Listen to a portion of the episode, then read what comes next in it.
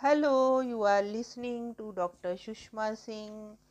Today in Unit one, Development and Progress, Economic and Social Dimensions, we are going to start a topic, Paradigm Shift in Development Strategies.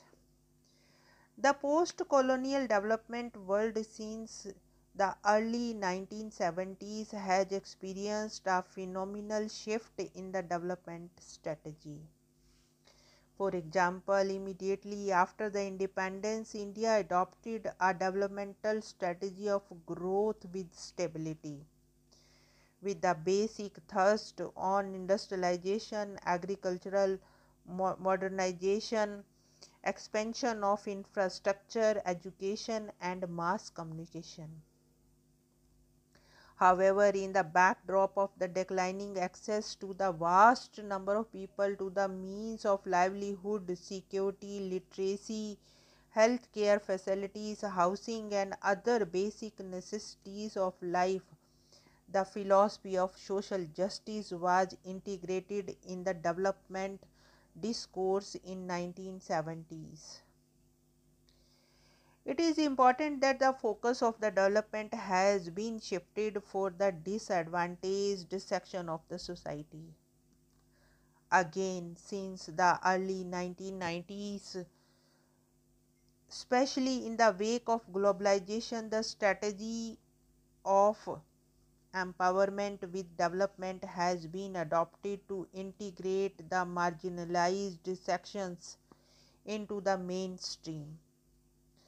The developmental processes have experienced a phenomenal shift, especially in the wake of the collapse of the socialist model of economy, the fast spread of neoliberalized globalization, introduction to new structural adjustment programs, formation of the World Trade Organization, and enactment of G A T T and G A T S agreements. The neoliberal developmentalism has provided a new dimensions to the notion of development with the philosophy of one world, one market, and one ideology. Let us now discuss redefining the role of the state. The World Development Report nineteen ninety-seven emphasized the need for an effective role of the state for social and economic development, but in a new form.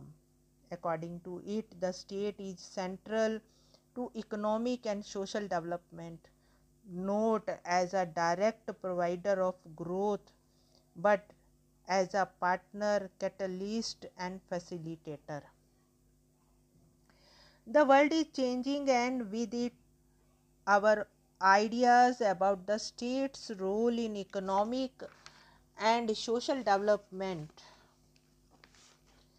In view of the collapse of the command and control economies, fiscal crisis of the welfare states, explosion in humanitarian emergencies in several parts of the world, growing lack of confidence in governance by private investors, increase in corruption and poverty, various dramatic events, especially the technological change in the world economy on the one hand, and the growing discontent of people, manifestation of the grassroots mobilization, and increasing pressure of the civil society on the other. A re- redefinition of the state's responsibilities was suggested as a strategy for the solution of the sum of these problems.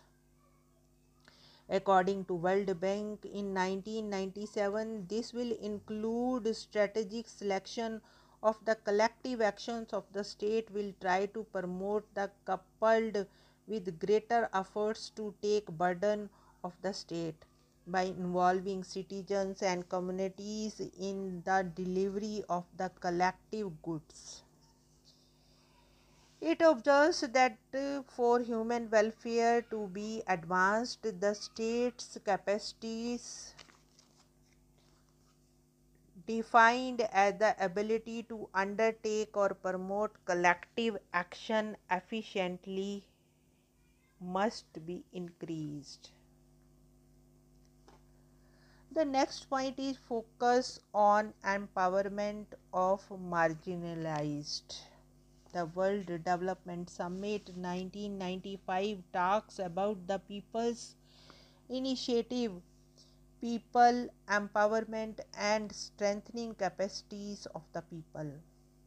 Regarding the objectives of development, it specifically mentioned that empowering people, particularly women, to strengthen their capacities is the main objective of development and its principal resource.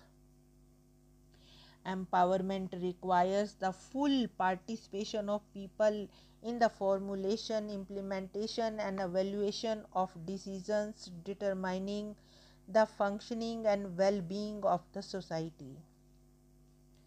To ensure the full participation of people, it is pointed out that the state should provide a stable legal framework in accordance with the Constitution, laws and procedures consistent with international laws and obligations, which promotes, among other things, the encouragement of partnership with free and representative organizations of civil society, strengthening of abilities and opportunities of the civil society and local communities to develop their own organization, resources and activities. It is appe- apparent that within the given perspectives of the stable legal framework, strategic selection of collective action by the state, possible partnership of the state and the civil society, and the state-sponsored initiatives of the civil society to have their own organization, certain important dimensions have emerged. These em- encompasses all initiatives for empowerment of the marginalized group should be in accordance with the prescribed rules of the land, and the state will selectively cooperate co-opt people's initiative as and when required. And also the civil society organizations would play a significant role for empowerment of the marginalized. Besides proactive state intervention, civil societies are going to play an important role in the emerging development discourse and empowerment. Now let us conclude our chapter. Development and progress are social processes. These processes have not got a uniform pattern all over the globe, as the humanity is diversely located in terms of their geography, economic, technological and political advancement. However, notwithstanding these variations, efforts are made by the social scientists to develop a broad perspective on development and progress. At times, these perspectives have emerged to be contradictory in nature. In this unit, we discussed various perspectives on development provided by the classical sociological thinkers. We have also discussed the various models of the development as propagated and used by the capitalist, socialist and the third world countries. Shift in the development perspective since the late nineteen seventies and the emergence of the notion of human development and the strategies of development with empowerment of marginalized is also dealt with in the unit. This unit has laid the foundation for a broad analysis of sociology of development, which would be followed in the subsequent unit of this book. Thanks for listening this lecture.